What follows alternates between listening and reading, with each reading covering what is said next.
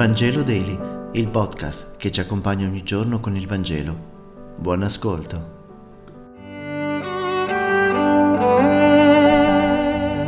Giovedì 15 settembre, lettura del Vangelo secondo Giovanni, capitolo 19, versetti 25 e 27.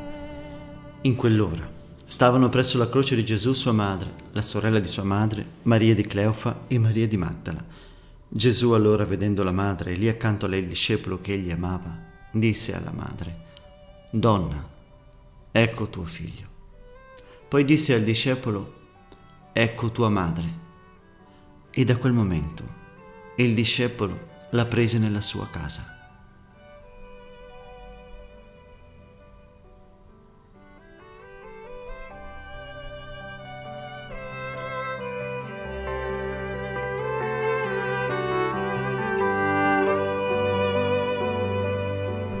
Ieri abbiamo celebrato la misura dell'amore donato in croce. Oggi fissiamo lo sguardo sul discepolo che si ritrova a portare quella croce, a condividerla, ad assistervi. Maria, la madre, la prima fra i discepoli, ci insegna a stare ai piedi della croce senza fuggirla, senza amarla. Ci chiediamo che cosa c'è di più straziante di una madre che vede il proprio figlio morire. Un genitore tale perché dona la vita e nel momento in cui questa vita viene spezzata, anche colui o colei che ha donato la vita sente un qualcosa che si spezza. Così diceva una madre a cui avevano ucciso due figli. Non gliel'avevano detto, ma lo sapeva, lo sentiva, lo intuiva, perché c'è un legame di vita che nel momento in cui si spezza non c'è più e le persone questo lo sentono. Al di là del vedere e del sapere, le persone che donano vita lo sanno. Di fronte a questa madre dolorante per il figlio che muore, non possiamo pensare alle tante madri che muoiono col bimbo in braccio mentre attraversano il deserto o un tratto di mare che li separa da un mondo che è un altro mondo. Non possiamo non pensare alle tante madri che sono violentate mentre i propri figli vengono uccisi.